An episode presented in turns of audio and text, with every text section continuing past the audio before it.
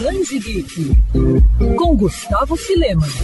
Quem é que nunca colecionou um álbum de figurinhas? Não tem como negar, a emoção de buscar completar o livro e trocar figurinhas com amigos e outros colecionadores é uma sensação incomparável. Imagina então quando o álbum é sobre um game que consegue reunir fãs de diferentes gerações. É o caso de Minecraft, jogo lançado em 2011 e que até hoje segue atraindo gente de todo o planeta. Agora os gamers vão ter a chance de viver uma nova experiência relacionada à franquia com o lançamento do álbum de figurinhas Minecraft Treasure. Publicado pela Panini, o livro ilustrado traz uma série de cromos especiais que permitem o acesso a vídeos exclusivos através do aplicativo Panini Collector. Além disso, a coleção também traz passatempos ao longo das páginas. Ao todo, são 256 figurinhas.